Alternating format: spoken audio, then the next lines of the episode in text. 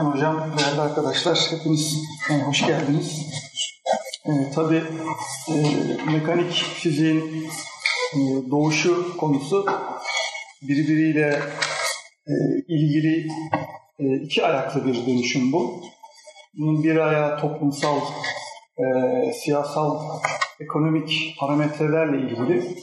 Ben e, tartışmanın o kısmını e, dışarıda bırakarak konuşacağım. Diğer yani o dönemdeki pek çok mesele e, işte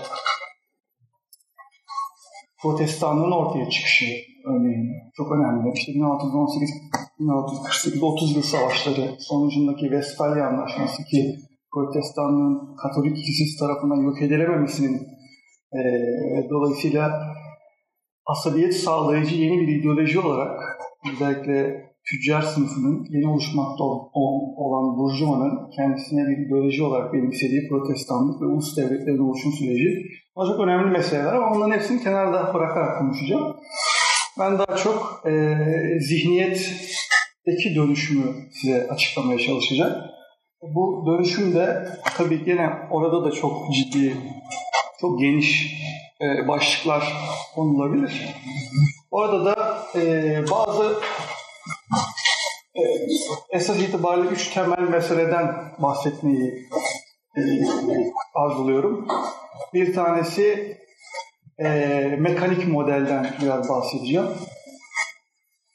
E, ikincisi teknikten biraz bahsedeceğim. Çünkü benim tezim zaten iddiam e, mekanik fiziğin doğuşunun temelinde e, klasik anlamda fiziğin klasik mekanik sanatına indirgenmesiyle ortaya çıktığını iddia ediyor. E, dolayısıyla Arşimetçi yöntem Galileyalar, işte Descartes'lar tarafından nasıl kullanıldığını e, sizlere paylaşmaya çalışacağım. Bir de vakit yeterse bilimsel ilkelerden biraz bahsedeceğim.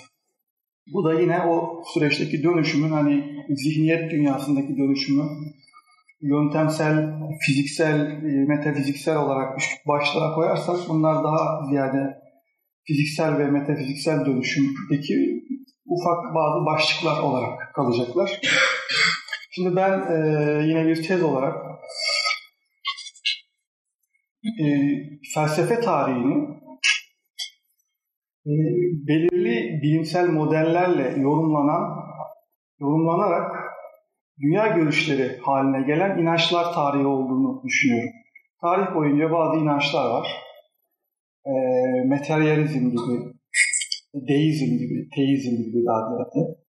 E, ve bu teizmin 17. yüzyıldan sonra hümanizme dönüştüğünü e, düşünüyorum ve mekanik modelle hümanizm dininin sentezine de modernite dendiğini düşünüyorum. Modernite bir sözleşme, bütün dünya görüşleri bir sözleşme. Bu anlamda mekanik fiziğin doğuşu bizi niye ilgilendiriyor sorusunun cevabı olarak bunları söylüyorum. Ee, bir sözleşme olarak modernite e, daha doğmadan, yani doğduğumuzda altına imzamızı attığımız modernite aslında tek bir cümleyle şöyle ifade edilebilir. İnsan güç karşılığında anlamdan vazgeçiyorum. Çünkü e, modernite insanlara doğa karşısında güç verir ama elinden anlamı alır. Örneğin varoluşçuluk modern dönemde bir hümanizm akımı olarak öz e, varlıktan sonradır derken aslında amaç varlıktan önce bir amaç yoktur. Varlığa geldikten sonra herkes belirli bir bütünde kendi amacını yaratır. Dolayısıyla seçimlerin de sen yaratıyorsun bu. Dünyanın kendinde bir anlamı yok yani. Ee, aynı şekilde eskiden e, işte Tanrı'ya inanma, inanmamanın mesela bugün bir bedeli yok. Neden? Yani duygusal anlamda kastetmiyorum.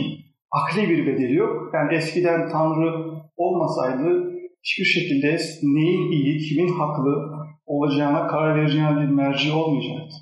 Ama bugün e, ateist olmak kolay. Çünkü çok zengin bir siyasi, ahlaki, estetik değerler bütününü kendi içsel deneyimlerinden türetebilirim.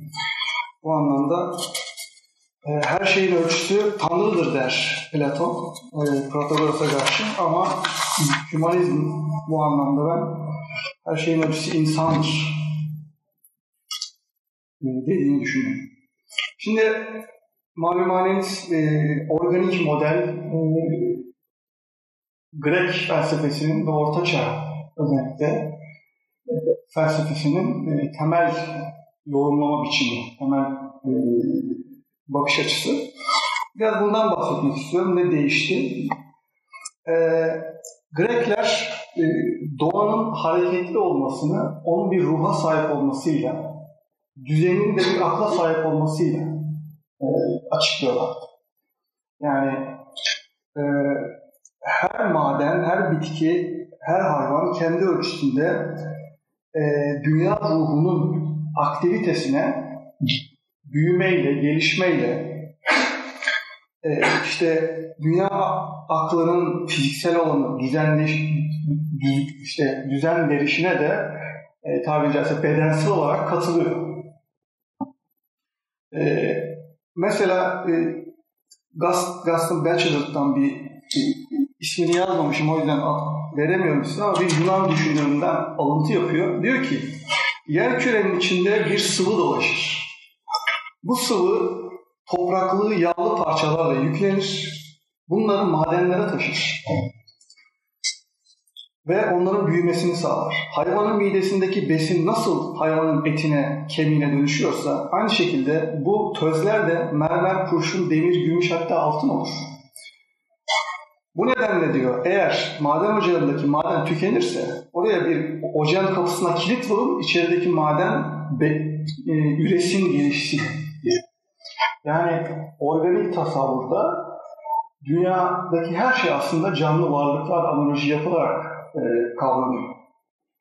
E, insan kendisine baktığında bilincin işleyişiyle e, kendisinin işte her parçasının sürekli uyumlu birbirine incelikle işlenmiş ve bütünün e, tabiri ise varlığını sürdürmek için hareket eder halde buluyor. Aynı zamanda o bilinciyle bu bedenin aktivitelerinin bazılarını yönlendirebilme gücünü kendinde buluyor.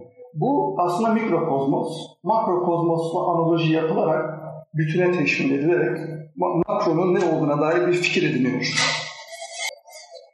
Burada tabii çok önemli olan öz kavramı. Ee, bir şeylerin özden bahsetmek demek bir amaç varsaymak demek. Örneğin bir evin amacını belirlemeden o evin o amacı gerçekleştirmek için sahip olması gereken zorunlu özellikler olarak özden bahsedemezsiniz. Şimdi e, mekanik modelde işte bu özden, bu amaçtan vazgeçiliyor. Nasıl vazgeçiliyor?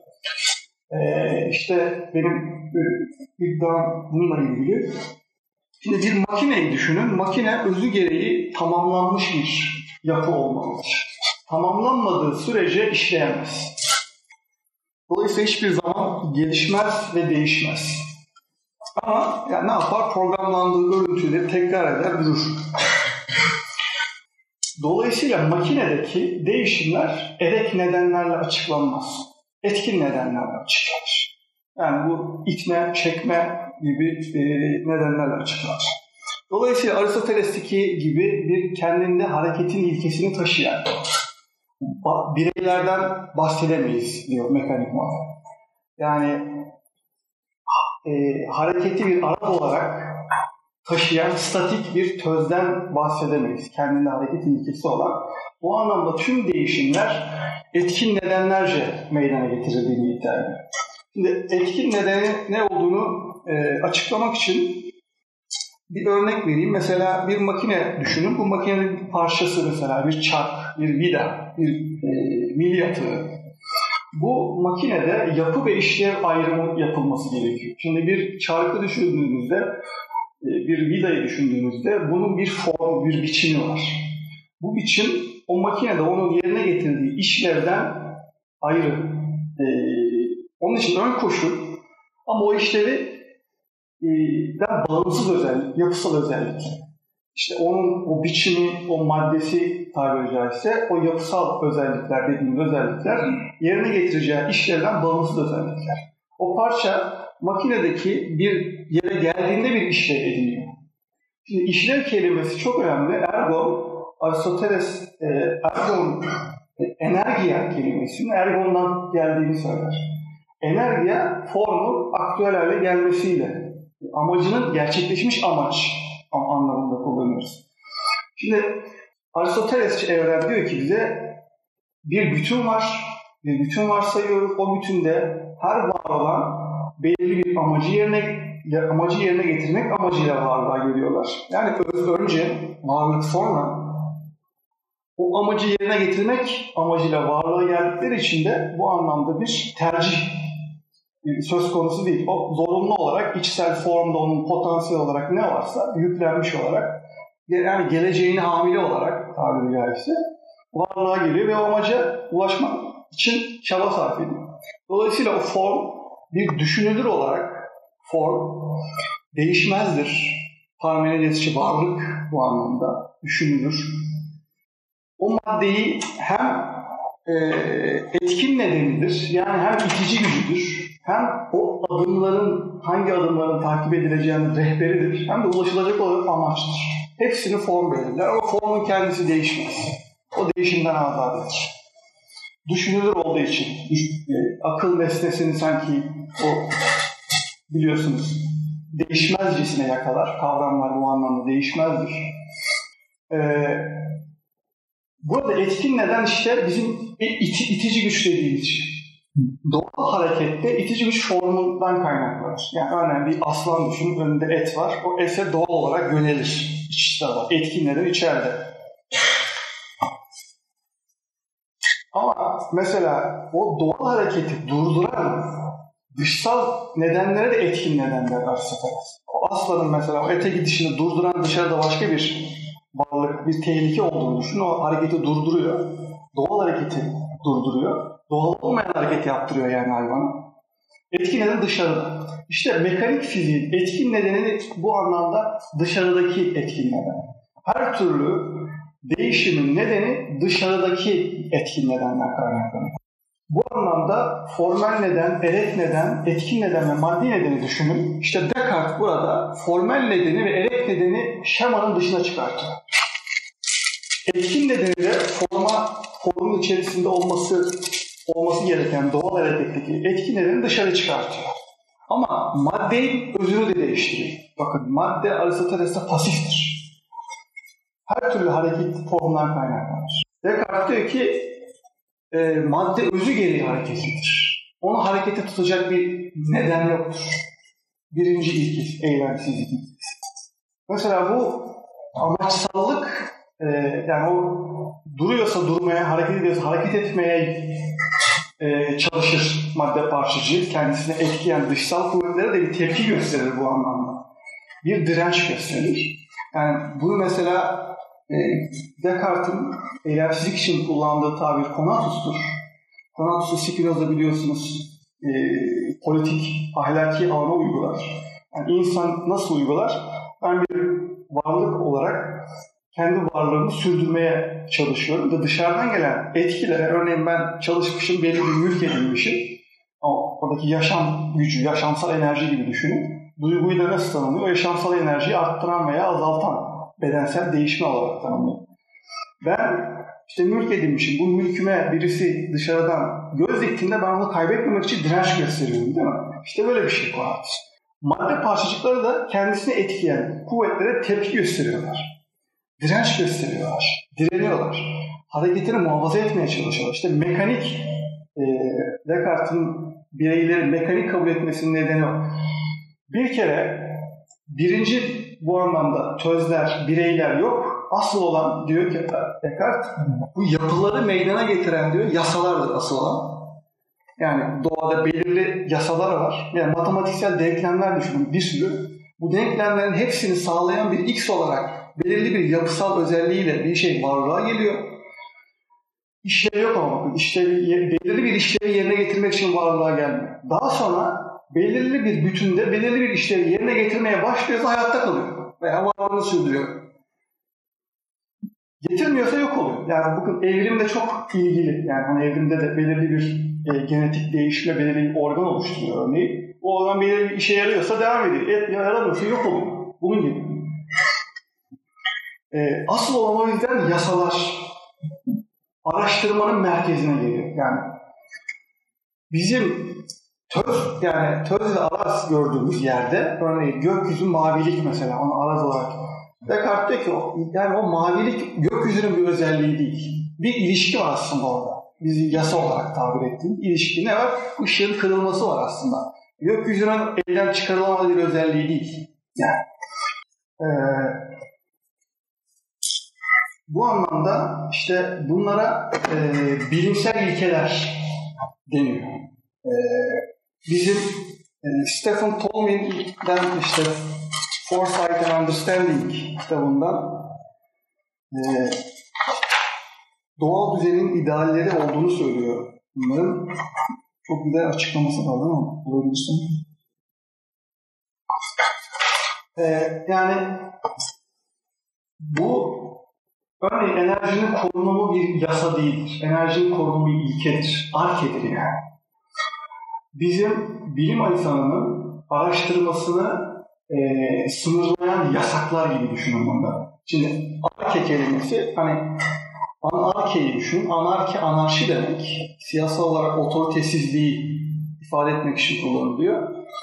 İşte bunlar bilim insanının otoriteleri. Yani bunları ihlal ettiğinizde bilimin dışına çıkıyorsunuz. Yani siz mesela bir fizik yasası denklem makale yazabilirsiniz. Eğer bu makaleniz enerjinin korunumu ilkesini ihlal ediyorsa bilimsel kabul edilmiyor. Şimdi dairesellik doktrini örneğin Kepler'e kadar böyle bir ilkeydi. Çünkü hem metafiziğiyle ilgili hem fiziğiyle ilgili pek çok o inançtan kaynaklanan pek çok da e, yerde kullanıldığı için dairesel hareket. Dairesellik doktrini diye bir şey var. Yani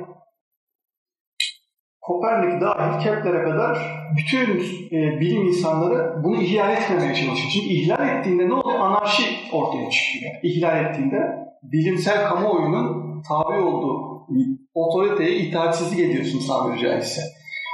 Terörist, terörist oluyorsun yani bilimsel anlamda. Otorite ihlal ediyorsun. Mesela eylemsizlik tabiri Aristoteles fiziğinin de en temel kavramıdır. Sükun, durağanlık. Eylemsizliği nasıl tanımlıyor Aristoteles? Hızın sıfır olması olarak Dolayısıyla Aristoteles otorite altında bilim yapan bir insan. Örneğin gökyüzündeki gezegenlerle ilgili araştırma yapıyor. Bu otorite altında bilim yapan bir insan zorunlu olarak bir hareket ettirici unsur varsaymak zorunda ve o zaman bunları hareket ettiren şey nedir diye sormak zorunda. Hareket ettirici ne var bu otorite altında? Ama Newton nasıl tanımlıyor eylemsizliği? Hızın değil ivmenin sıfır olması olarak. Dolayısıyla o, Newton'cu otorite altında bu gezegenlerle dair teori araştırmalar hareket ettirici nedeni sormaz. O zaten hareket etmek durumundadır. Ama düzgün de olsa hareket etmesi lazım. Dairesel hareket ediyor. O onun yolundan saptıran başka bir şey var. Onun yolundan saptıran nedeni aramaya başlar. Ee, bu anlamda e, yani e, mekanik modeli ortaya çıkardığı ilkeler manzumesi ilk Descartes bunları ortaya koyar ama Newton ayakları üzerine yerleştirir. Maddenin özüne dair madde parçacıklarının değiştirilemez e, özellikleri olarak tanımlanıyorlar. Dolayısıyla e, bu bilimsel ilkeler mekanik modelin ortaya çıkardığı ilkeler yeni bir bakış açısı. Şimdi bu değişimin bir ayağı. Başka bir ayağı da teknikle ilgili. Çünkü mekanik, klasik mekanik sanatı bir teknik. Şeye baktığımızda, e, Yunan'a baktığımızda e, teknikle ilgili anlatılan bir hikaye vardır. Yani tüm sanatlarla ilgili e, makale yazan yabancıların atıf yaptığı e, Prometheusçu ilke denir. O yüzden denir. Prometheusçu ilke denmesinin nedeni de bu. E, Zeus e, canlıları e, yarattıktan sonra işte Epimetheus'u görevlendirerek onlara her birine bir e, nitelik yüklemesini söyler. Ve bu anlamda çeviklik ve güç niteliklerini bütün hayvanlara paylaştırır. Ama insana gelince nitelikler biter. Ve bunun üzerine insan ne hızlı, çeviktir, ne güçlüdür, ikisi yani zayıftır yani acizdir bu anlamda. Bunun üzerine Prometheus işte tanrıların elinden sanatları çalar. Ve insana der ki, Zeus seni üşüttü mü? Ev yapma sanatı, işte terzilik sanatıyla bunun üstesinden geleceksin. Zeus seni hasta mı etti? Sanatıyla iyileşeceksin. Zeus seni aç mı bıraktı? İşte hayvancılık sanatıyla, balık tutma sanatıyla, işte tarım sanatıyla. Bunun üstesinden geleceksin. İşte vahşi hayvanlar üzerine mi sağladı? Ee, işte madencilik sanatı, demiri çıkaracaksın işte demircilik sanatıyla kendine alet yapacaksın. Dolayısıyla bu anlatıda Zeus doğayla özdeşleştiriliyor ve insanın karşısına bir düşman olarak koyuluyor. Onu acı çektirmek isteyen bir şey varlıkmış gibi ve teknik de bu anlamda o doğadaki esaretten kurtulmanın aracı haline geliyor. Zaten mekane kelimesi zorun, insanı zor durumdan kurtaran alet demek e, Yunanca. Bu anlamda e, teknik e, böyle bir özelliğe sahip. Ama Yunan'da özellikle Aristoteles'te dört tane yani te, o teknik bakın iş yani e, top, toplumu kültürü var eden bir şey. Yani diğer canlılar doğa yasalarında doğanın içine gömülüdür. Tümüyle doğa yasalarına göre hareket ederler. Yani belgesellere de bakın. Ne zaman yürüyecektir, ne zaman kavga edecektir. Tamamen kendilerinden bağımsızdır yani. Belirli mevsimler, belirli hormonların etkisi altındadır hepsi. Ama insan bu anlamda doğadaki o yasalılığa tabi olmuyor. Onu değiştiriyor teknikle ve kültürü kuruyor. Ama o kültürün varlığa gelmesinin nedeni tekniktir ama varlığı sürdürmesinin nedeni e, teknik yeterli değildir. Onun için başka bir şeye ihtiyaç var. Pratik sanatlara ihtiyaç var. Yine bir sanata ihtiyaç var. Yani dışarıdaki vahşi doğayı tırnak içinde terbiye etmek için bizim tekniğe ihtiyacımız var. Bir de insanın içinde de bir vahşi doğa var. İşte nefs dediğimiz şey. Tamam. Ona terbiye işte. O da pratik sanatla terbiye ediliyor. İşte ahlak dediğimiz şeyler siyaset dediğimiz şeyler. Ee, tedbir yani. Terbiye, tedbir. Değil mi hocam? Tedbir, menzil, e, siyaseti medeniye. Tedbir. Terbiye etme. Şimdi e, nasıl dışarıdaki öngörülemez doğayı öngörülebilir kılmak için tekniğe ihtiyacım içerideki öngörülemez vahşi doğayı da öngörmek için bu anlamda pratik sanatlara ihtiyacımız var. Ama sanatların bir özelliği bir şeylerin ancak nasıl yapılacağının bilgisidir. Usul bilgisidir yani. Yani nasıl, hastalık nasıl iyileştirilir? Efendim sevdiğim. Ee, belirli işte ev nasıl yapılır?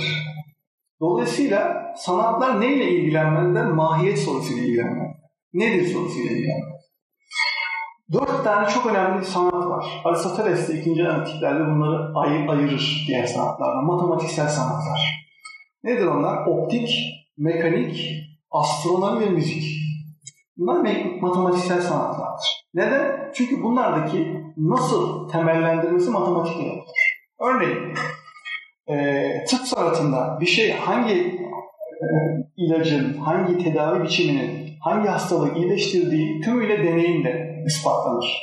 Tüme varınsadır yani. Zaten mümkün bilgi olmasının nedeni o. Zorunlu olmamasının nedeni o. Mümkün bilgi o. Doğal süreci etkileyen etkin bir neden var. Yani adam doğal olarak sağlıklı olması lazım formu gereği. Ama hasta olmuş demek ki o formun doğal akışını etkileyen dışsal bir etkin neden var. Tıp işte onu ortadan kaldırmaya çalışıyor. İlaçlarla falan. Dışsal nedeni ortadan kaldırmaya çalışıyor. Ee, bu dört sanattan da en önemlisi aslında mekanik sanatı.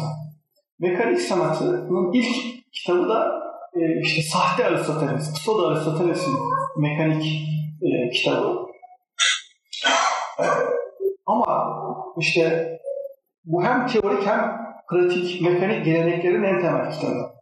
İşte pratik mekanik geleneği daha ziyade Heron üzerinden devam ederken teorik mekanik geleneğinin en önemli eserleri Arşimet tarafından veriliyor. Özellikle düzlemlerin dengesi üzerine ve akışkanlar üzerine kitaplara. Burada ama bir problem var. Şu problem şu. E, teorik mekanik tırnak içinde Aristotelesçi anlamda teorik mekanik yani fizikten biz bu pratik mekanik yasalarını hani kaldırma kuvvetini falan düşün Arşimetçi belirli yasaları bir, şey, bir şeyler nasıl gerçekleştiğini formüle eden.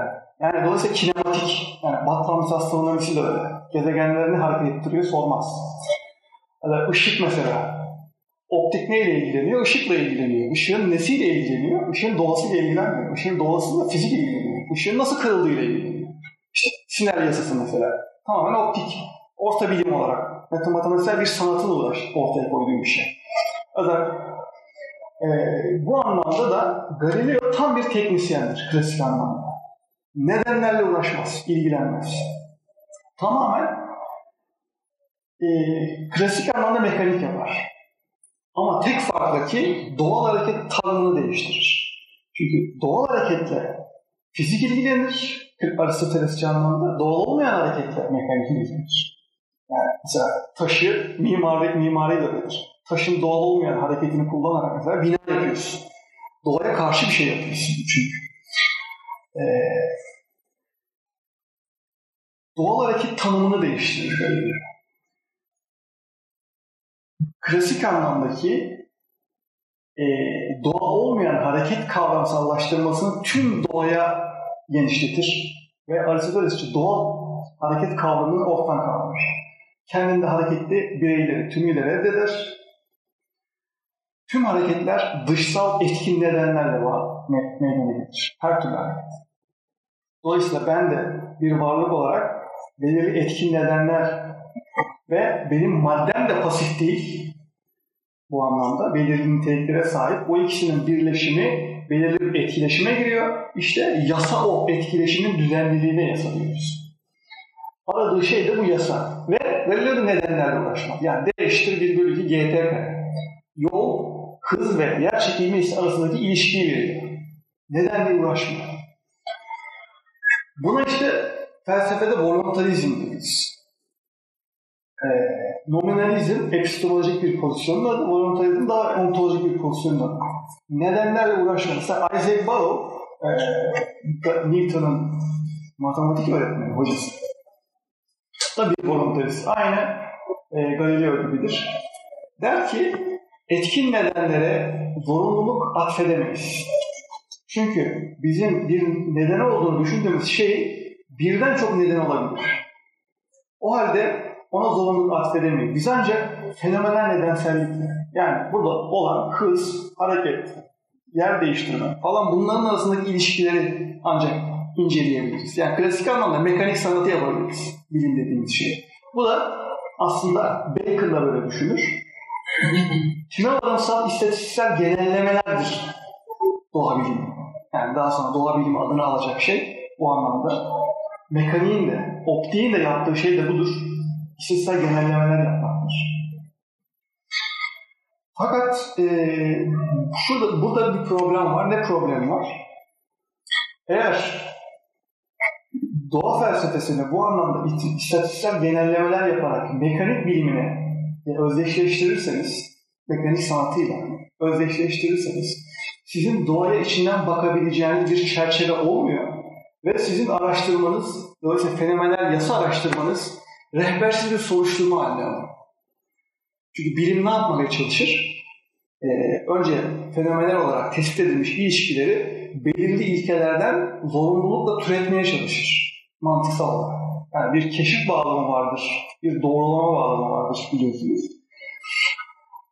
Keşif bağlamında analoji kullanırsınız, işte abdüksiyon kullanırsınız, tüme varım kullanırsınız. Belirli bir hipotez oluşturursun. Ama o hipotezi oluştururken aslında daha da arka planda bizim bir doğa çerçeveniz olması lazım. İşte eylemsizlikle dair bir bakış açınız, maddenin doğasına dair bir bakış açınız, çerçeveniz olmasa, olmazsa o, o e, şeyi oluşturamıyorsunuz. Yani derinleştiremiyorsunuz. Evet, e, bilime bu anlamda derin bilgiye ihtiyaç olmadan, bir dinamik teorisine ihtiyaç duymadan siz el arabası yapabilirsiniz. Basit makineler yapabilirsiniz. Ama teknolojik aletler yapamazsınız. Onlar için daha derinlikli bizim doğa bilgisine ihtiyacım var. İşte bu doğa bilgisi için de sizin bir teorik çerçeveye ihtiyacım var. İşte yani bir dinamik teorisine ihtiyacım var. Nedenlere dair. Bunu gören işte ilk adam Descartes. Bacon'ın gittiği yolu çıkmaz kalıp olduğunu gören ve bir dinamik teorisi öneren, bizim bir dinamik teorisine ihtiyacımız var diyen adam Descartes. Bu anlamda yani ışığın nasıl kırıldığını tamam kendisi de zaten e, Dünya için kitabının sonunda optik bölümünde sinyalizasında kendisi de ortaya koyar ve sonra der ki ama bu yetmez. Işık, ışığın doğasını bilmemiz lazım. Yani bu yasayı daha derinlikli hale getirmek için yani bunlar evet teleskop yapabiliriz ama yani bir teoriyi kullanarak teleskop yapabiliriz ama onu geliştiremeyiz yani. Daha derinlikli bizim ışığın doğasına dair bir teoriye ihtiyacımız var. Onun için işte bir dinamik teorisine, yani klasik anlamda bir fiziğe ihtiyacımız, mahiyetleri bilmek ihtiyacımız var. Nedir sorusuna cevap vermek zorundayız. Aksi takdirde e, Yunanlar bir adım bile ileri gidememişti. Biz daha onlar gibi işte e, klasik 2000 yıldır yapılan aletlerle yapmaya devam ederiz. Aynı biçimde gemi yaparız. Aynı biçimde silah yaparız. Gelişemeyiz yani. Ee, ve bir dinamik teorisi önerir kendisi. E, ünlü işte kartezyen ayrım biliyorsunuz. E, beden ya da doğa tümüyle doğa yasalarına ve hareket eden mekanizmalarla oluşur. Onun dışındaki yegane varlık ruhtur. Ruh doğanın dışındadır. Dolayısıyla form yani klasik anlamda forma referans verilmeden yapılmalıdır doğa bilimi. Sadece dışarıda madde var, madde ve hareket var ve o hareket ettirici etkin nedenler var. Bu etkin nedenlerin mahiyeti de kendi işte vortex teorisiyle ilgili. Ama hala e, ne var? Burada spekülasyon var. İşte Newton burada devreye giriyor. Newton diyor ki e, bu mahiyet sorusunun diyor iki aslında unsuru var. Bir niteliksel kısmı var, bir niceliksel kısmı. Siz diyor niteliklerle ilgili spekülasyon yapıyorsunuz. Orası bilinemez. Ama diyor bu gücün her neyse o güç, ben spirit diyorum diyor. O yani Tanrı e, üçleme ile ilgili bir şey o. Spirit, Tanrı'nın buradaki e, ajanı gibi bir şey. Spirit'in mahiyetine dair spekülasyon İstediğiniz kadar yapalım ama ben bunu yapmayacağım. İşte hipotesis non fingo, ben hipotezler uydurma olarak kastettiğim o. Ama diyor bu gücün diyor burada ortaya çıkardığı bir şey var. Kuvvet var ve bu ölçülebilir bir şey diyor. Etkisini ben ölçebiliyorum diyor. Bunu işte e, almamız lazım. Niceliksel olarak sadece. O yüzden kitabının girişinde tıpkı Arşimet'in yaptığı Arşimet fiziksel alandaki nesneleri önce matematiksel uzaya transform eder. Ettiği zaman da adına magnitude, miktar adına alır onlar. Yani ağırlığı buraya transform ettiğinde ağırlığın miktarı kütledir mesela. Aynı şey Newton da kitabının başında yapar. Quantities, işte quantity of dediği, quantity of matter, maddenin niceliği, maddenin miktarı kütledir. Hareketin miktarı nedir? Duysal anlamda gördüğümüz hareketin niceliği nedir? Hızdır. Der hızın ve hareketin ilişki, şey, kütlenin ilişkisi momentum, bir de disimpressa, etkin kuvvet tanımı yapar. İşte o spiritin matematiksel alandaki karşılığı da etkin kuvvettir. Tüm hareket ettirici hikaye bu anlamda. Dolayısıyla yani madde maddeyi çekmez Newton'da. Yani aradaki boşlukta e, etkiyen bir etkin kuvvet var. Atomlar arasında boşlukta etkileyen bir kuvvet bu. Madde ölü zaten. Madde birbirini çekemez. Ama maddenin özü gereği sahip olduğu özellikler var. Pasif değil yani. Eylemsiz etki, tepki ve momentumunu koruyor. Belli bir özellikleri var. Bunlar ihlal edilemez özellikler. Ve bunlarla etkin kuvvetler ilişkiye girdiklerinde işte onlar fenomenal yasalar, işte mekanik biliminin tasvir ettiği yasalar onlar işte. Bu çerçeveden Kepler'in üç yasasını kendi o ilkelerinden teorik çerçevesinden türetebildiği için Newton e, kitabı başarılı oldu. Oysa Kepler'in yaptığı klasik astronomi. Bartolomeos'un yaptığı çok farklı değil. Kinematik çünkü. Tamamen oradaki ilişkiler. Yani gezegenler eşit zamanlarda, eşit alanlar tarar. Neden? Bu cevap, cevabını vermez. İşte periyodun karesiyle e, güneşe olan uzaklığının küpü, hep bütün gezegenlerin hepsi eşittir. Kepler sabit mesela. Bu da aynı şekilde kinematiktir. Dolayısıyla Galileo'nun yer kinematiğiyle Kepler'in gök kinematiğini kendi dinamik teorisinde sentezleyen, yani kendi dinamik teorisinden bu fenomenal yasaları, bu mekanik klasik anlamda yasaları türetebildiği için onun dinamik teorisi başarılı oluyor ve sonrasında işte e, Bernoulli ailesini falan düşünün. Yani inanılmaz teknik gelişmeler. Descartes'in bu yöntem üzerine konuşmada söylediği şey doğanın hakim olmanın aracıdır bilgi. Aynı şey Big Bacon da söyler. Noam Organon'un ilk özdeyişinde bilgi güçtür der. Bilgi kendinden dolayı kıymetli değildir bak.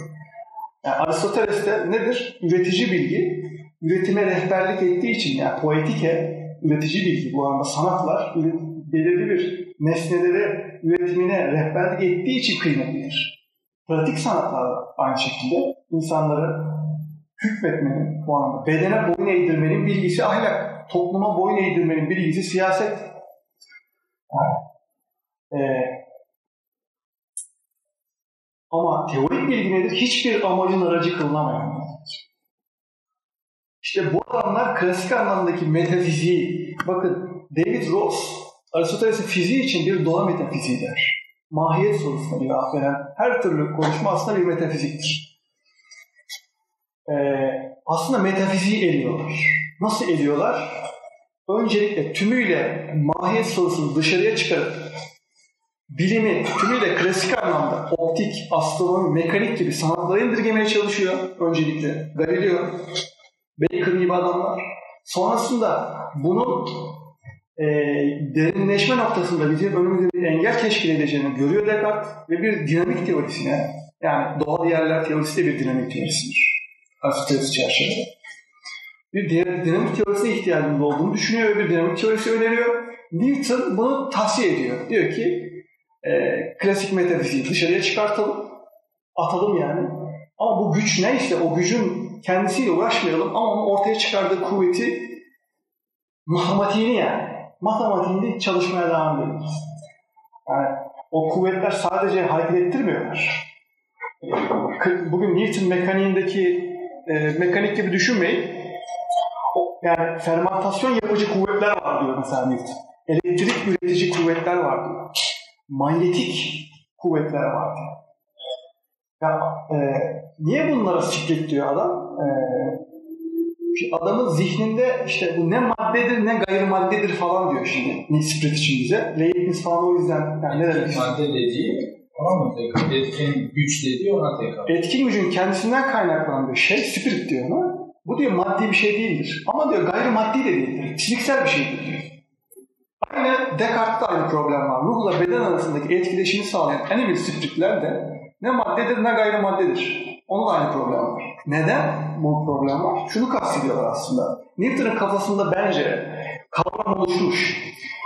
Ee, alan kavramı oluşmuş. Kastettiği şey aslında fiziksel bir şey. Alan yani. Elektromanyetik alanı düşünün. Yani parçacık oraya girdiğinde hareketi değişiyor.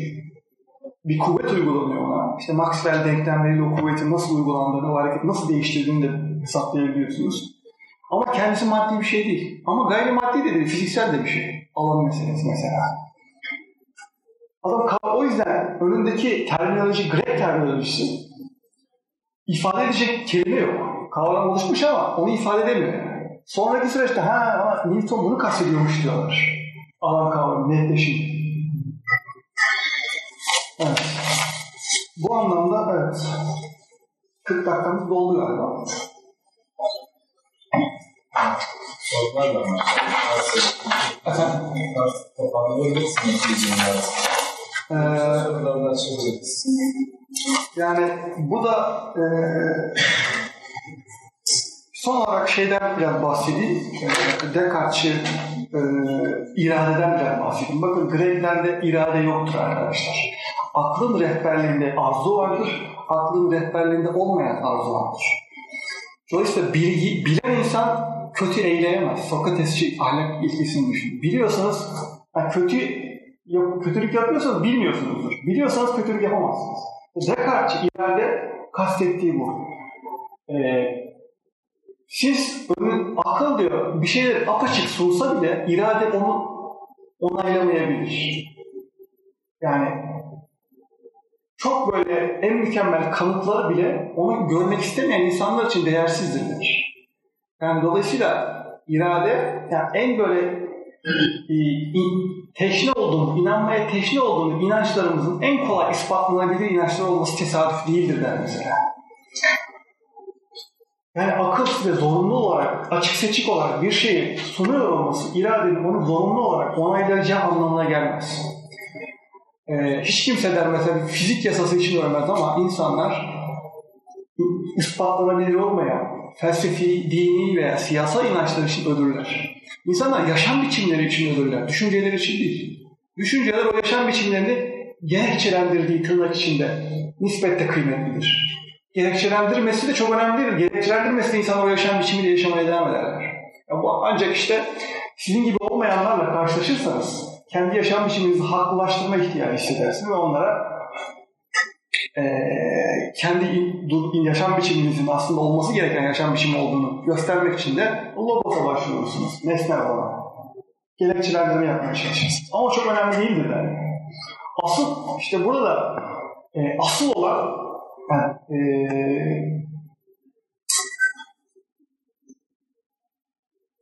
e, bilgi değil. Bak burada e, şey çok önemli. Ruhu e, bu şekilde iki özelliği var Descartes'in. Reskogitans'ın iki özelliği var. Bir akıl eder, bir de irade eder.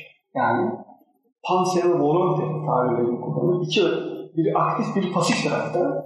Aktif etkinliği daha ziyade irade ile ilgilidir. Pasif etkinliği işte mekanik, o geometride, Öklid'in geometrisinde somutlaşan akıl yürütme biçimi. O mekaniktir o daha ziyade. Ee, der ki doğadaki zorunlulukların bilgisini biz akılla biliriz. Ama da o zorunlulukları kendi çıkarlarımız doğrultusunda yönlendirme işte iradenin işi. Teknik de bu yüzden iradeyle ilgili. Adam der ki insan doğadaki zorunlulukları yönlendirme, onlara hükmetme, yeniden organize etme, kendi çıkarları da olsun onları yeniden organize etme, kendine faydalar üretme noktasında yönlendirme gücüne sahiptir. Bu Aristoteles'teki tekniğin tanımı. Yani tekniktir bunu yapan aslında. İradeyle ve e, akılla irade arasındaki hiyerarşik ilişkiyi de tersine çevirir Descartes klasik anlamda. Akıl öndedir de irade arkadadır. Akıl bir şeyi iyi, ol, iyi olanı ortaya koyun da irade kötüyü seçemez. Hani suvari gibidir irade, at, akıl gibidir. Buradaki o ilişki tersine çevriliyor. İrade daha öne geçiyor. Teknik çünkü daha öne geçiyor. Teknik bu anlamda bilim için, yani bilim teknik için yapılıyor. Yani Bacon'ın tar- tabiridir. Ee, teoretikeler, teorik bilimler poetikenin hizmetkarıdır. Tekniğin hizmetkarı. Yani mühendislik için yapıyoruz bu bilimi. Kendinde ya mahiyet sorusunun cevabı bu anlamda. Ee, Tabi bunun da pek çok nedeni var. Hani e, Osmanlı kapıya gelmiş Viyana seferi falan düşünün. Pratiğe olan ihtiyaç var yani. E, mahiyet sorusundan ziyade top yapmak için istiyorlar. Yani Galileo'nun da temel hareket noktası ta, hocası Tartaglia'nın çalıştığı alan top, topların hareketiyle ilgili. Yani adam aslında bu topu hangi açıyla fırlatırsak, hangi ağırlıkta fırlatırsak, ne kadar e, barut koyarsak nereye gider? Yani hedefi tutturmak için çalışma yapıyor. Sonra o hareketin çok karmaşık olduğunu düşünüyor ve ikiye ayırıyor. Yatayına eylemsiz hareket diyor. Aşağı dikey hareketine de biz daha sonra çekip yer çekimsel hareket diyeceğiz. İğmeli hareket. Eylemsiz hareketi, iğmeli hareketi düşünün. Eylemsiz hareketi kenara koyuyor ve sadece iğmeli harekete odaklanıyor. Yani terbiyet düşme yasasını orada buluyor. Ama arkasındaki onu yapmasının nedeni topun hareketine tespit. Yani pratik ihtiyaç var. Mühendislik daha öne çıkıyor çünkü. Mahiyet sorusu tabiri caizse metafizik kenara itiliyor. Ama Descartes diyor ki biz bunu dışarıya itersek bilimsel anlamda bilim metafiziğini gelişemeyiz. Ona ihtiyacımız var. O da yine spekülasyona kapılıyor. İşte onu Newton tahsih ediyor ve modern bilimi bu anlamda kuruyor. Diye düşünüyorum. Ben tezim kabaca böyle. Dinlediğiniz çok teşekkür ederim. Sorularınız varsa alabilirim.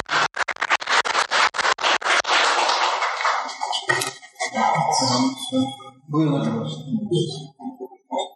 Şimdi bu soru soracağım. De anlamak için aslında mekanikten mekanik, mekaniği izah ettik, mekanikten dinamiğe intikal ettik. Birinci soru mekanikten dinamiğe intikal, intikal hususunu ve o ilişkiyi biraz daha açıklayabilir misin? Mekaniğin ilişkili olduğu alanla dinamiğin ilişkili olduğu alan, örtüşmeler, farklılaşmalar. Bir bu ikincisi tam anlamak için soracağım. Etkin güçle madde arasındaki ilişki fenomenal mekanik yasaları verir. Yanlış mı Murat abi? Evet doğru. Yani Doğru. Hem mekanik hem fenomenal hem de teorik yasaları da oradan Oradan çıkartıyoruz. Etkin güçler derken hareketleri mi kastediyoruz? Yani herhangi bir e, efendim müsilin unsurun varlığını dedik, belirli bir anlamda e, meydana gelmiyor, dünyaya gelmiyor. Bir unsurun e, varlığını sürdürmesi için e, elverişli durumlar ve sürdürmesine mani engel durumlar etkin durumlar olarak mı kendisini gösteriyor? Çünkü dışta etkin durumlar, nesneye ilişkin değil değil mi? etkin tabii etkin e, kuvvetler hepsi dışsal. Dışta bunlar E, klasik e, de içsel etkin Evet. kuvvet var. Bunlar evet yani dolayısıyla belirli bir anlamda doğmuyor. İçkin bir anlamda bu etkin güçler çeşitli etkin güçler olabilir. Evrim yasalarından mesela bahsetti. Bu etkin güçlerle gelen madde arasındaki ilişkiyi hem onun işlevini tayin ediyor hem anlamını tayin ediyor değil mi? Hayır, Ne- sadece yapıyı tayin ediyor. İşlevi daha sonraki mevcut bir bütünde belirli bir işlevi yerine getiriyorsa o, o amacı yerine getirmeye başlıyor. Tamam. Ve bir öz sahibi oluyor ama özü yerine getirmek amacıyla varlığa gelmiyor. Tamam anladım. Aha. E, bu ikisi arasındaki etkin güçler harici madde verili bu ikisi arasındaki ilişki neticedeki o yapıyı ortaya çıkartıyor. Yapıda işlev kazandırıyor. Etkin güçlerin de bu fiziksel olarak anladığımız spiritus, bilinemez, occult powers dedikleri şeyden kaynaklandığını söyledi. Ona Newton'un efendim bir şey tayin edemediğini, ad tayin edemediğini, o yüzden bu üzerine durmayalım dediğini fakat daha sonra e, elektromanyetik alan, manyetik alan olarak Bu- adlandırıldığını söyledi sonraki dönemde. Değil mi? Yani bu, bu gücün mahiyetiyle ilgili konuşmayalım Evet. ama bu gücün bir niceliği var. Tamam. Yani ortaya çıkardığı e, etkiyi biz ölçebiliyoruz diyor. Sadece onu alalım. Sonrakiler buna alan diyorlar. Daha sonra bu alana dönüşüyor. Split, alan. split alana dönüşüyor. Evet. Split dedikleri şey. Ee, yani konuşmayalım dediği alana Newton'ın e, bunlar konuşmaya devam ediyorlar ama hala fiziksel alana indirgiyorlar artık. O e, teolojik yani şöyle düşün abi. Bilimle felsefenin birlikteliği için tekniğin dışarıda kalması gerekiyor. Bilimle teknik birleşiminde de felsefe dışarıda kalıyor. Çünkü genel ilkeler, teolojik ilkelerle e, pratik, teknik arasındaki ilişkiyi e, sağlayamıyorsunuz. Ya met- metafizikle bilimi e, bu anlamda e, yani o genel ilkeleri düşünün.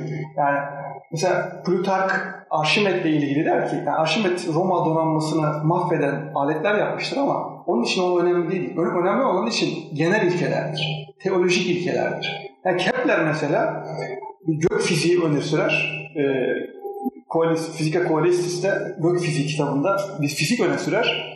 Ama amacı tanrısal, tanrıdır, tanrıdır yani. Teolojik ilkelerin peşindedir. Newton da bu anlamda teolojik ilkelerle bilimi ayırma taraftarı. Ayırdığı zaman işte teknikle birleştiriyorsunuz bilimi. Yani mekanik sanatıyla, onun mekanik sanatının, optik sanatının klasik anlamda, astronomi sanatının bunların hepsi bilime dönüşüyor daha sonra. Bunların dinamiğini, dinamik teorisini, fiziğini, Dinamik ikinci soru, birinci soru. Birincisini anladım, ikinci soru. Ya, di- dinamik demek aslında nedenler demek. Etkin nedenlere dair konuşmak demek. Ama modern dinamiğin şöyle bir ayrımı var. O, o etkin nedenlerin mahiyetiyle ilgili konuşmuyor. Sadece kuvvet, F kuvvetidir o. Elektromanyetik kuvvet diyor, yer çekimi kuvveti diyor. Ama onun mahiyetiyle ilgili konuşmak yasak. Bilimin o dışına çıkıyorsunuz diyor. Fiziksel ifadelerden Tabii. Mekanik, orayı o zaman ben not almıştım. Mekanik, beden, doğa, madde kısmının yapısal çerçevesi ve işleyişiyle ilgili konuşuyor. Dinamik, bu yapısal alanın ortaya çıkmasını sağlayan güçleri matematiksel bir biçimde ifade etme Aynen. çabasını ifade Aynen. ediyor. O yüzden Kogito'ya aslında vurgu yapmıştım. Oradan Evet. teşekkür ederim. Evet. Başka soru? Buyurun. Ee, Öncelikle program için teşekkür ederim. Ee, Benim şöyle bir sorum olacak. Ee, Newton önceki dönemde e, belirli İslam çevrelerinde de bazı bilgisayar konular konuşuluyordu. Örneğin arazlardan bahsettiğimizde e, bir enerji tanımı için e, arazın aslında hareket olduğu e, aslında iyi bir tanımdır. Örneğin bir elektronun ivmeli hareketinin renk arazını oluşturması gibi. Tabii burada diğer arazları kavramak için biraz daha İbn Sina'nın istihane teorisine geçmemiz gerekecek. Hocam burada e, siz sorunuza devam ederseniz ama belirteyim e, statik tözler yok. E, ilişkiler var. Her şey ilişki. Yani e, biraz önce söyledim. E, ya mermer soğukluk onun bir özelliği değil. Benim duysal alanımla oradaki maddenin arasındaki ilişkinin sonucu. Dolayısıyla e, ölçülebilir olana indirgenmeli. Yani gö- gökyüzündeki mavi de kendinden mavi değil. Işığın dalga boyundan kaynaklı. Oradaki yansıyan şu yeşil koltuk, niye yeşil? O yeşil onun özelliği değil, arazı değil yani. Oradan yansıyan ışık benim gözüme geliyor ve sinirlerde yansımanın da bir yasallığı var. Kırılmanın bir şeyi var. Araz yok o yüzden. Yani şöyle diyecektim aslında, e, hani e, hareketle ve daha doğrusu bir kimyasal dönüşümlerle, herhangi bir dönüşümle e, bunlar birbirlerine indirgenebilen şeyler. Yani e, örneğin dediğiniz gibi bir herhangi bir rengin yahut sinirlerde bizim algıladığımızın aslında tamamen e, belirli hareketsel ve dönüşümsel ilkelerle gerçekleşiyor. Yani bugünkü modern anlayışa da bu biraz daha uygun bir şey. Örneğin nörotransmitter maddelerle iletilmesi gibi belirleniyor. Birbirine dönüşümüyor. E, fakat Newton fiziğinde de burada da yani benim aklımda e, şöyle bir soru vardı.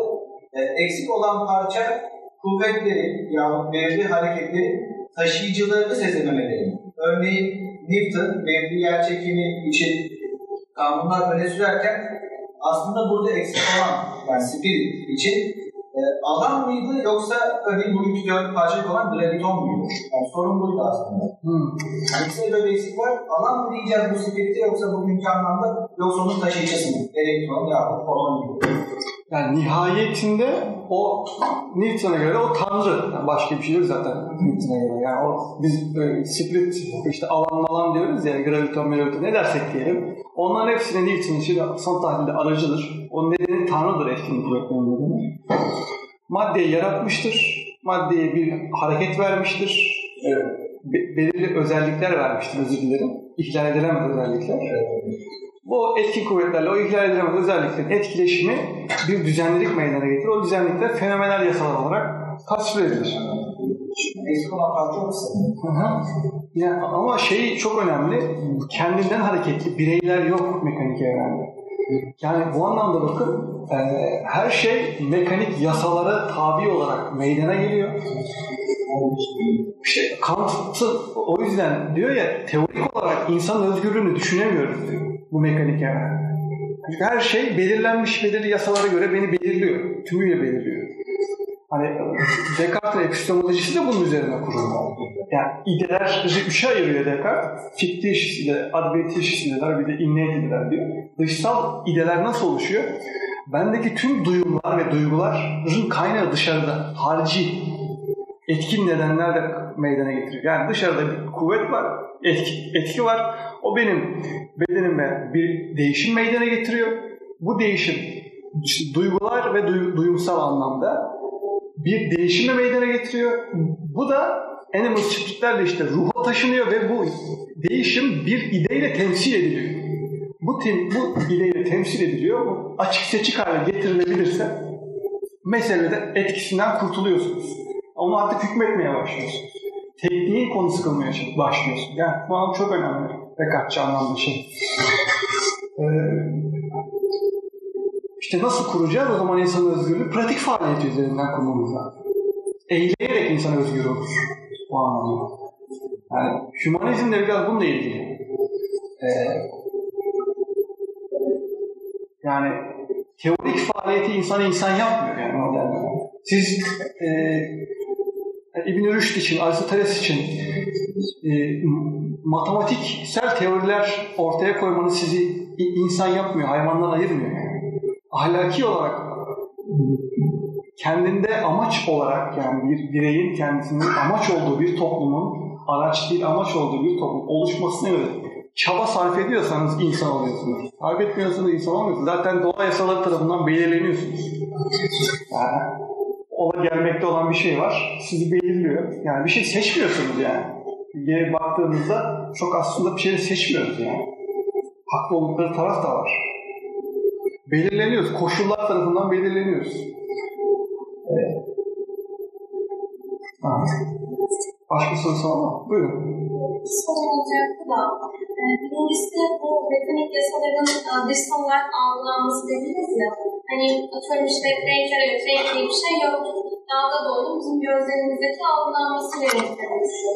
Fakat bu e, algılayış Platon'un mağara alegorisine götürmez mi bizi? Hani bir yanılsamaya, işte hani evet dışsal kanunlar vardır. Hani dediğiniz gibi bundan özgürleşemeyiz.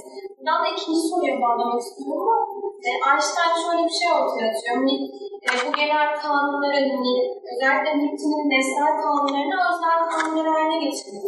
E, görelilikle mesela ya da zaman teorisi. Şimdi peki bu mağara arabolisti bunlara nasıl etki sağlıyor? Biz bunu günümüzde yansıma olarak algılayabiliyor muyuz?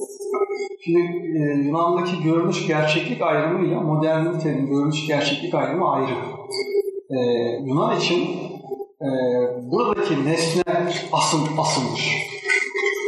Bu, gerçek budur yani. Ha. E, Platon için asıl olan bunun idesidir. Gerçek varlık odur.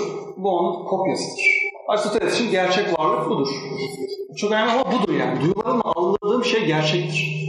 Şimdi modernitenin gerçekliği bu değil. Modernitenin gerçekliği duyularımızla algıladığımız gerçeklik değil bilimsel gerçeklik. Ve bilimsel gerçeklik inşa edilen bir şey. Nasıl inşa ediliyor? İşte bir kavramsal şemayla bir de teknik aletlerle inşa ediliyor. Yani bir duyuların empirik gözlemin işte bir pek çok şey gördüğü yerde örneğin bilim diyor ki işte belirli bir, e, elementler tablosu var diyor belirli sayıda. Bunların farklı bileşikleriyle bu çokluk oluşuyor diyor. Kavramsal yalınlığa indirgiyor. Ee,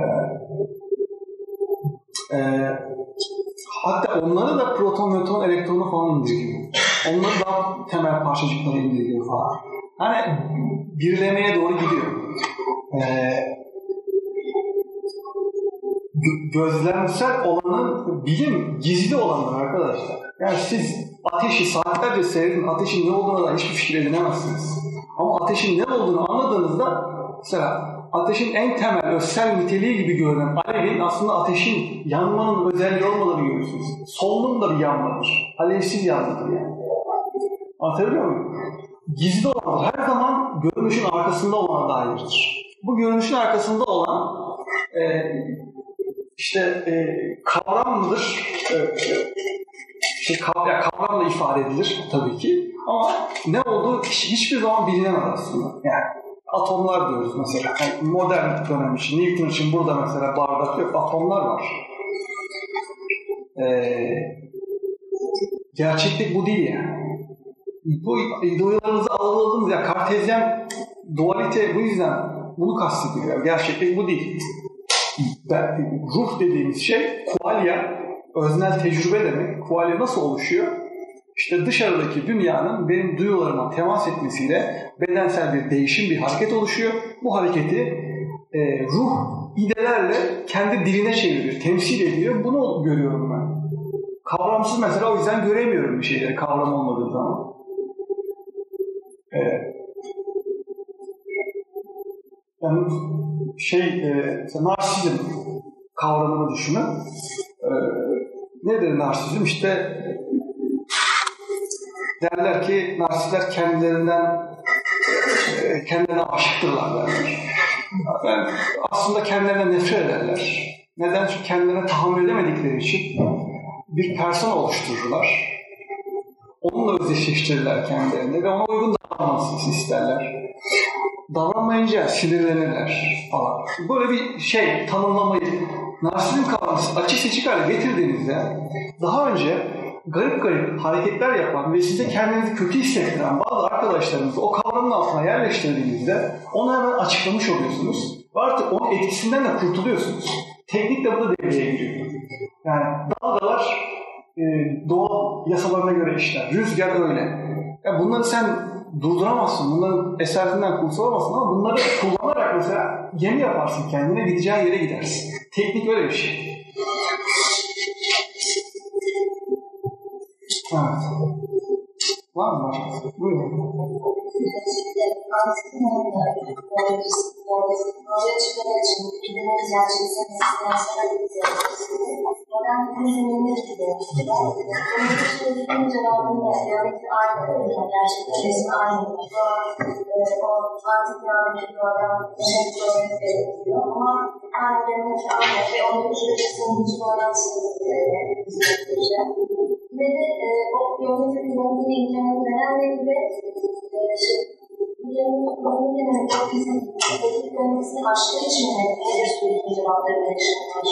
Biraz sesli olabilir mi? Son.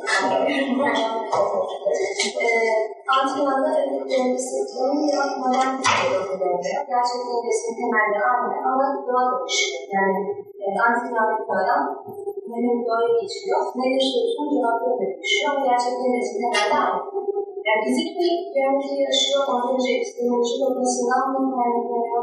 Sürekli bağlamı değişiyor. Ya, ya ge- geometrinin e, kö- köle nedir biliyor musunuz Yunan'da? Köle e, özel durumlarda nasıl davranması gerektiğini anlayan insandır. Genel ilkeleri bilemez. Yani dolayısıyla filozofla sanatkar arasındaki en temel ayrım da bu. Filozof genel ilkeleri bilir.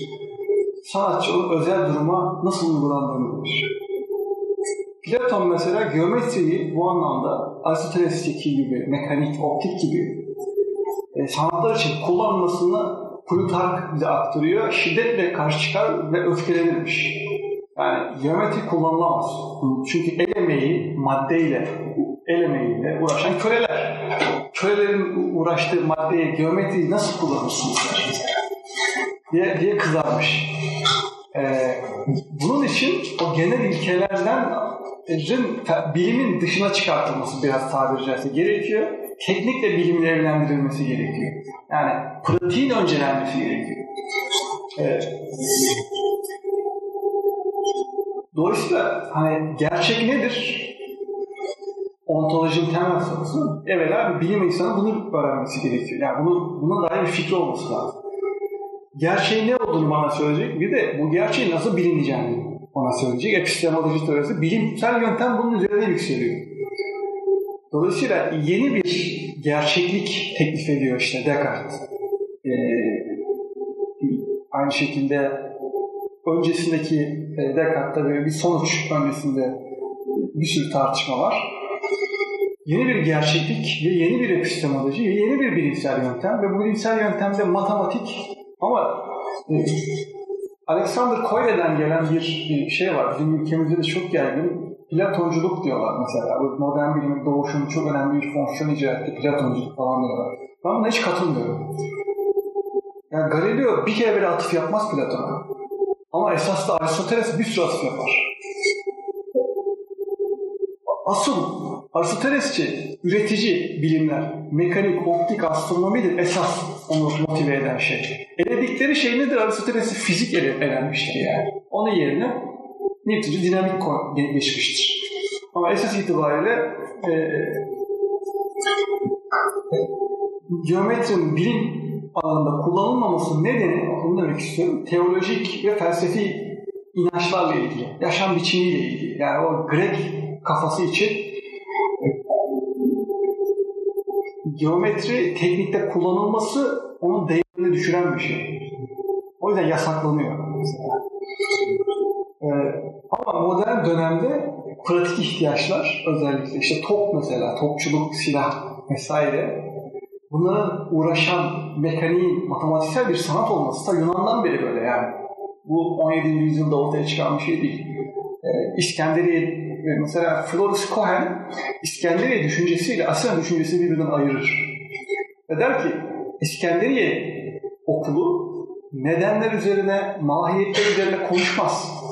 Sadece Aristoteles anlamda matematiksel sanatlarla uğraşıyorlar.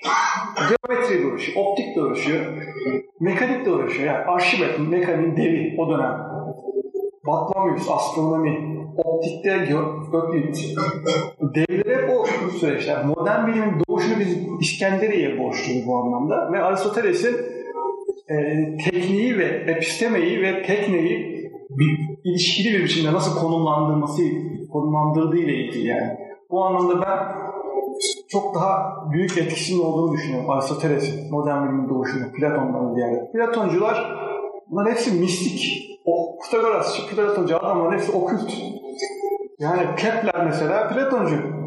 Yani adam şey şey peşinde yani okült güçlerin peşinde. Yasaları, basaları aynı Arşimet'in e, işte Sirakuza savunmasında aletler yapması gibi o önemsiz onun için. Yani. Asıl önemli olan daha geneldeki felsefi teolojik ilkeler. Yani bu bakış açısının terk edilmesi hemen olmuyor. Yani mesela Leibniz ve Huygens Newton'u niye eleştiriyorlar? Nedir bu kütle çekim kuvvetinin mahiyeti nedir yani? Bunu söyleyemiyorsun. Mesele temelde ayrım bu. Şöyle bir şey ekleyebilir miyiz? Buyurun. Arkadaşımızın sorusunda ne çıkan. E, işaret ettim. Koyun'un anlamadığı bir şey var. Statik statik bir dinamik kaynağına geometriyi uygulayabiliriz.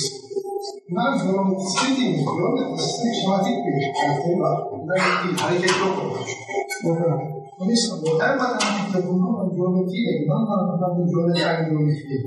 Ama Newton'un kullandığı geometri öküt geometri. Sonsuz geometrisini kullanıyor ama bir operasyon yapıyor. Sonsuz küçükler hesabını yapıyor. Diferansiyelleri bilmesi gerekiyor. Diferansiyel yani sonsuz küçükler üzerinden götürüyor. Şunu söyleyeyim, söylemek mümkün. E, Aristotelesçi felsefenin geometri anlayışıyla Platoncu geometri anlayışı arasında bir fark ya da Aristoteles değil, İskender okları. E, Platoncu geometri evreni açıklamak için kullanılmıyor. Evreni anlamak için kullanılıyor. Teoloji, arkeolojisi. Ama İskenderiye okulunun geometrisi evreni açıklamak için kullanılıyor. İbn Heysel'in olduğu gibi. Burası mistizm çünkü. Anlam olunca iş mistizme, okültizme dönüşüyor. Ben, ben bu Platon niye abartılıyor henüz anlamış değilim. Klasik İslam kaynaklarında Platon çok önemli bir yerde değil. Mistizm olabilir. Bu e, böyle Whitehead'ın başımıza sardığı bela olabilir. Öyle. Bir felsefe tarihi bilgisi orada neler tartışılıyor onu öğrenebiliriz Platon'un eğitimlerinden ama bir şey söylemiyor neticede ortaya bir şey çekmiyor. Karışık bir yapısı var bence. Dolayısıyla Platoncu dediğimiz geometri e, modern bilimin ortaya çıkmasında ben eline katılıyorum. Hiçbir ilişki yok. Bu anlamda Platoncunun hiçbir ilişkisi yok. Belki mistik ilkeler var.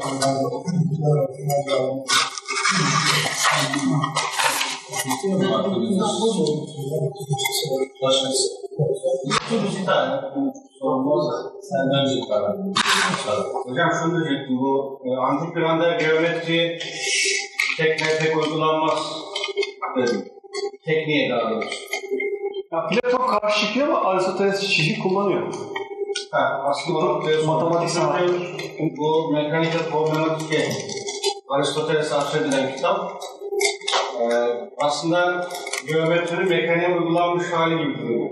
Yani problemleri tek tek incelediğimizde Yani o kitabın girişinde e, Aristoteles e, mekanik problemlerin fizikle matematik arasında durduğunu söylüyor.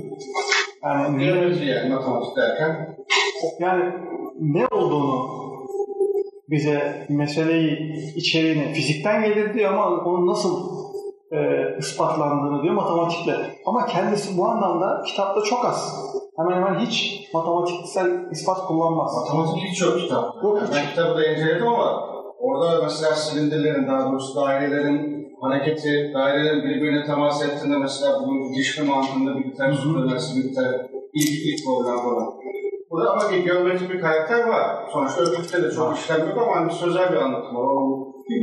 Başladım. Ama işte o, o Arşimet yapıyor işi.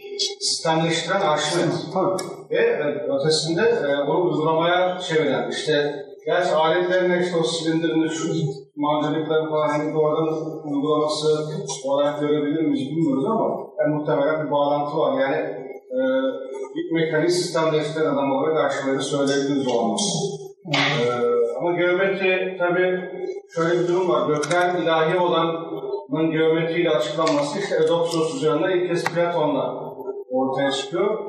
Ee, canlılar haricinde cansız maddelerin zorla hareketi yani mekanik diyeceğimiz alanın ilk kez geometriyle açıklanması da Arşimet'e düşünüyorum. Tabii tabii. Yani ben e, tek okumalarımdan çıkardığım sonuç bu. Öncesinde belki var, vardır da tek tük. Yani her oyun yok mesela. Her oyunda matematik yok. Yani. Onlar tamamen tecrübe. Tabii, tabii. e, zanaat şeyine seviyesine geçmiş. yani kasmak ne kadar büyükse o kadar kolay yük kaldırır diyor mesela. Sözel aslında şey, yani mekanik problemlerin sözel anlatımının da bir benzeri o. Yani Cezeri'nin kitaplarında da öyle. Yani sözel matematiksel mühendisliği gibi bir anlatım olmaz. Yani sözel anlatım vardır. O gelenek tabii devam ediyor modern zamanlara, orta zamanlara kadar. İşte aynı böyle bir şey mekanik postülatlar atıp ortaya. 12 tane postülat atıyor mesela. Oradan işte kaldırma kuvvetiyle ilgili falan bir sürü teorem ispatlıyor. Kaldıraçla ilgili falan.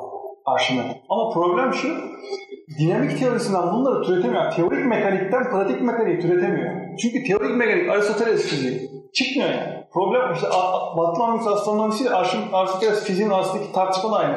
Aynı şey mekanikte de var. Ama belki de orada şimdi boyuta dayanan bir matematiksel anlayıştan yani adete dayanan bir anlayışa geçiş gerekiyor o zaman. Yok, doğadaki hareketle ilgili kavramsallaştırmayı değiştirmeliyiz. Yani doğal hareket kavramını değiştirmeliyiz. Orada işte bana kavramsallaştırmanın aracı değişmesi gerekiyordu o geçiş için gibi geliyor ama tabii tartışmalı. Neyse o kadar buyurun. Emre Hocam yeniden çok teşekkür ediyorum. Ben bayağı not aldım. Hakikaten çok istifadeli bir e, seminer oldu bizim için. Hatta Süleyman Hoca ile konuştum. Güzel bazı düşüncelerimiz de var. E, mevzuyla ilgili.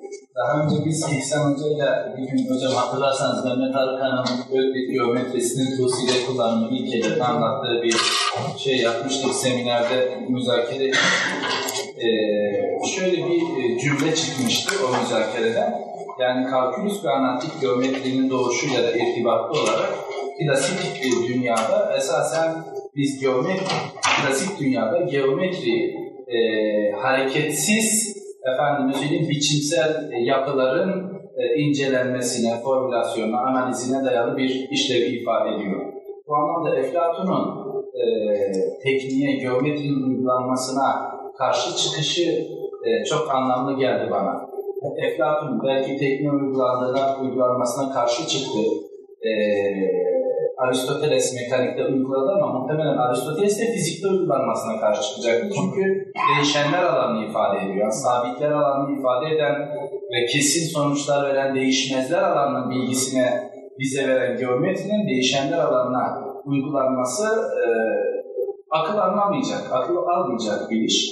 Platon'unki bir örnek olarak belki görülebilir. Köleler alanına bu yüksek bilimin uygulanması. Şöyle bir netice çıkmıştı o müzakeremiz, müzakeremizden. Modern fizik esasında e, değişmezler alanının bilgisini bize veren geometrinin veya matematiğin esasen değişenler alanına tatbik edilebilir olduğuna dair bir idrakten neşet etmişti. Şimdi şunu soracağım hocam. E, buradan baktığımızda bu modern fiziğin doğuşu dedik. Modern fiziğin burada Hoca belki şey yapabilir, müdahale edebilir. Hani İbn Heysemi, Ali Kuşçu'yu, işte bir cennileri falan da dikkate alarak konuşacak olursa e, klasik fizikte geometrinin değişenler alana uygulanamayacağı e, fikri var. Modern fizik esasında bu değişmezlere e, değişmezlerin bilgisini veren ge, şeyin e, geometrinin değişenler alanına da uygulanabileceği fikri üzerine tesis ediliyor. Böyle bir uygulama alanını doğabilmesi için öyle anlaşılıyor ki bu anlattıklarından bizim evrendeki hareketleri yönlendiren e, yarı içkin yapıya, o dedin ya manyetik alan bilinemez, e, ilişkin tasavvurumuzun dönüşmesi gerekiyor. Tabii. Yani bu dönüşmediği sürece yani yapı, biz kavram, işte e, suret, madde, e, efendim gaye gibi kavramlardan yapı, işlev, hareket, etkin güç, işte manyetik alan gibi mekanik bir alana geçmediğimiz sürece bu zaten akla gelebilecek bir şey değil gibi görünüyor değil mi? Yani o yüzden İbn Heysem ne kadar mesela İbn Heysem matematiğe çok kıymet veriyor fakat diyor ki doğa bilimle, doğa bilimle, metafizikte biz kesin bilgiye ulaşamayız desek ki biz Heysem hani Kuşçu'ya ya matematiği uygulayarak buraya ulaşalım. Bunun mümkün olmadığını söyler çünkü yine gaye fikri fizik alanda, metafizikte, fail fikri değil mi hocam? Öyle bir mekanik yapıyor fizikte. Tabii. Onu düşünmüyorlar. Yani karşı çıkıyorlar ama onun üzerine gitmiyorlar.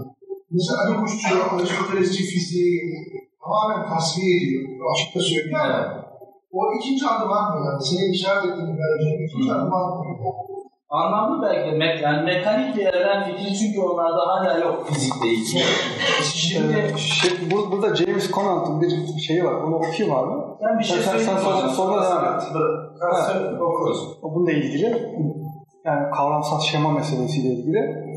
Bu şeyi filojiston örneğini anlattıktan sonra şöyle Ne diyor. örneğin hocam? Filojiston Ne? Yanma atmıyoruz. yanma teorisi 18. yüzyıl boyunca.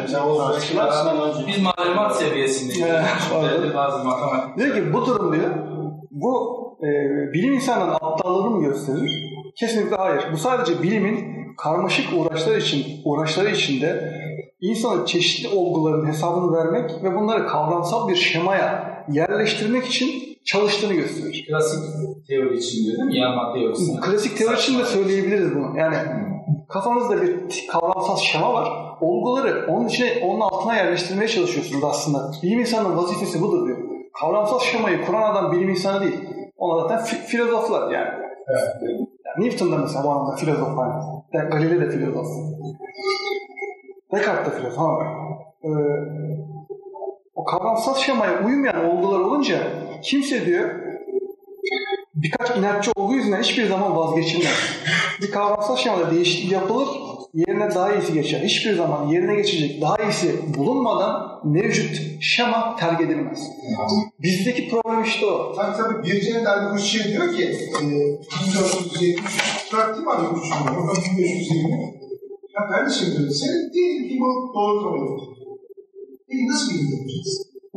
Yerine bir şey koymadan Fizikten vazgeçelim sözünü mü? her şeyden vazgeçmemiz Ya, lazım. ama- ama bunlar bilmiyoruz. Amaç, uyum, kemal attık bunları yerine ne koyuyoruz? Evet, aynen öyle. Evet, diğerini koydum tabii siyasette bir alanda etki doğru. Tabii ahlak, siyaset teorileri değişiyor. Şimdi hocam şuraya bağlayacaktım. Ee, cümle aslında büyük bir devrim var. Şu, o yüzden bilimsel devrim diyoruz. Klasik dönemde bilmek, değişmeyenleri bilmek. Tabii. Değişenler alanına idrak tenezzül etmez. Tabii. Yani bilim değişenler alanını Tenezzül değil, bilinmez diyor. Tabii bilinmez. Değişenler alanı kuşatılmaz, bilinmez, dondurulamaz. O, o değişim alanı bilinmez. Bilmek, değişmeyeni bilmek, tümeni bilmek, kavramı bilmek, Nedeni bile. nedeni bilmektir falan.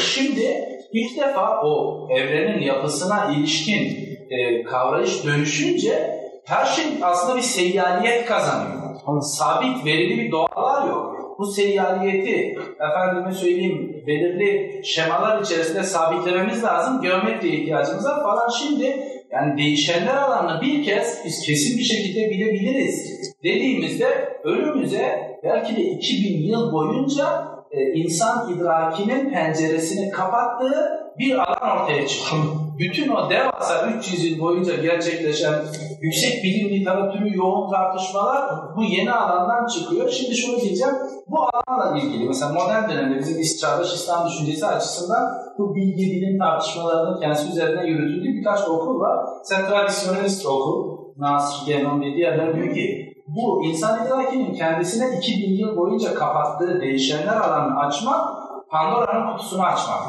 Yani şeytan cin şişeden çıktı, yeniden koyalım içine. Ve burada bir modern fizik eleştirisi değil mi o zaman? Modern bilim eleştirisi falan. Şimdi şuraya geldik. Şimdi biz, biz bu, bu bütün hikaye ertesinde şöyle bir noktaya gelmek durumundayız gibi görünüyor. Tamam, biz 2000 yıl boyunca değişenler alanına penceresini kapatmış bir metodolojiyle iş gördük ve bilgi üretme çabasına giriştik. Ama isteyelim ya da istemeyelim artık 300 yıldır değişenler alanının da bilinebileceğine ilişkin bir yöntemle bilimsel bilgi inşa edildi ve buraya geldik. Şayet böyleyse ben bizim için söylüyorum artık da bilginin yeniden üretilmesi, siyaset vardır. Yani bizim hem doğanın idrakinde hem toplumsal ve insani yapının idraki açısından e, değişenler alanının e, kesinlene bir kesin bir yolla bilinebileceğine dair en azından tabii bu da işin bir safhası tabii. Başka gelişmeler de oldu. Ama şöyle bir şey E, bu çok ana kritik bir cümle gibi geliyor Ama şöyle bana. bir şey yok. Değişen alan bir tarafta durmuyor işte değişmeyen alan. Tabii. Onu tamamen kaldırıyorlar. Her şey değişiyor. Hmm. Dolayısıyla değişmekle değişmemek birbirine geçkin ve girgin bir proses, bir süreci dönüşüyor. Değil mi? Evet. Yani siz şey yapıyorsunuz. Ya? Ye- Değişmeyen alana ne diyorlar artık? Numeral alan diyorlar. Aslında bu bir alan, varlığı ontolojisi olan bir alan değil. Zihnin bir kurgusu o. Evet, bir atomik yani. Gerçekliğinden hiçbir zaman emin ol- olunamaz. Yani bizim ortaya koyduğumuz... O tanımlama. Şimdi Husserl diyor ki öyle bir şey yok. Yok hocam bu, bu çağdaş bilim felsefesi de eksik belirlenim diyoruz biz. Buna bir nesne orta iddia ettiysem ben mesela pozitron diye bir nesne var diyorum. Bu nesne varsa kendisini doğrudan gözlemleyemiyorum. Asarını gözlemliyorsun. Yani çünkü niye gözlemliyorum? Foton göndersen, ışık göndersen enerji yükleniyor, başka bir parçacığa dönüşüyor. Gözlemleyemiyorsun yani. Ee, nasıl gözlemleyeceğiz? Dolaylı yollarla gözlemliyorsunuz. Ama diyor o zaman da işte Feynman, Feynman e, kitapta bahsediyor, doğa yasalarıyla ilgili kitapta. Hiçbir zaman emin ol, olamayız o nesnelerin varlığından. Doğanın saçmalığını oradan çıkartıyoruz zaten. Doğa saçmalığı. Ancak yani işlevsel yasalar, işlevsel yasalar, işe yarayan yasalar ortaya koyuyoruz. Ama ben bu değişen değişmeyen meselesine katılmıyorum abi. Bilim her zaman değişmezlik peşindedir. Ee, belirli ilkeler vardır. Bu ilkelerden belirli teoriler türetirsiniz. Teorilerden e, daha fenomenal yasalar türetirsiniz ve deneye gidip test yaparsınız. Her zaman e, yalnız şöyle bir fark var. Ee, artık nedenlerden ziyade biz yasaların peşindeyiz. Ama bu yasalar da değişmez yasalar değil. Yani bir evrenin belli bir bölümünde belli bir süre boyunca geçerli olan yasalar gibi. Ama işte en temelde yine bazı nedensel güçler varsa işte zayıf çekirdek kuvveti, güçlü çekirdek kuvveti, bir çekim, elektromanyetik falan kuvvet falan diyorsunuz. Bu tabii işte bu dinamik teorisiyle ilgili şeyler bunlar. Etkin nedenlerin nihai güçleri. Benim hocam değişenler alanı derken elbette bu anlattığım geometri oradan veya o bütün hikaye değişenler alanına yani sen mekanik dedin değil mi? Mekanik maddeyle ilgili dinamik o, o süreci yönlendiren ana etkin faillerle ilgili dinamik aracıyla metafizik aslında. Tabii. O ilkeleri tespit ediyoruz ama tespit ettiğimiz ilkeler belirli değişmez formlarda değil, değişenler alanında kendisini gösteriyor. İfşa ediyor. Ş- şöyle mesela Aristoteles'te formun niceliği yoktur. Tabii. O yüzden kıyasa gelmez. Matematiksel kıyasa gelmez. Kavramsal kıyasa gelir. Çünkü niteliği var şimdi. İçinde nitelik var yani. O niteliği dışarı çıkarttığınız, sadece niceliğe indirgediğiniz zaman problem oluyor. O yüzden matematik tümüyle meseleyi açıklayamıştı. Newton'un dediği şey bu. O kavramsal, niteliksel kısmı diyor. Konuşmayalım üzerine ne olur. Biz sadece niceliği var diyor. Kavramsal süreklilik değişmez Yalnız klasik matematiğin de bir ilkeksel tarafı var. Problemi çözebilmek yollarımızı atıyoruz. Matematik de niteliksel. Optik yoğunluk sırasında niteliksel bir tarafı var. O da daha sonra temizleniyor. Matematik iki ayrı. Niteliksel matematik, niteliksel matematik ayrı. Kitabı açıyoruz. Tamam niteliksel bir matematik. Verdikleri isimler böyle. Dost sayılar, düşman sayılar, sevgili sayılar, nefret eden sayılar.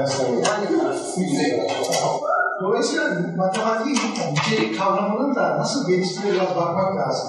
Bizim bugün anladığımız anlamda. Ama yani e, İbrahim Hoca demek istediği mesela renk gibi bir şey, işte Aristoteles'in renk niceliksel bir şey değil. Yani adamı niceliksel bir şey haline getiriyor. Diyor ki O diye aslında ışığın dalga boyuna indiriyoruz. Ses mesela niteliksel bir şey. Bunu nasıl yapıyor diyorsun hocam?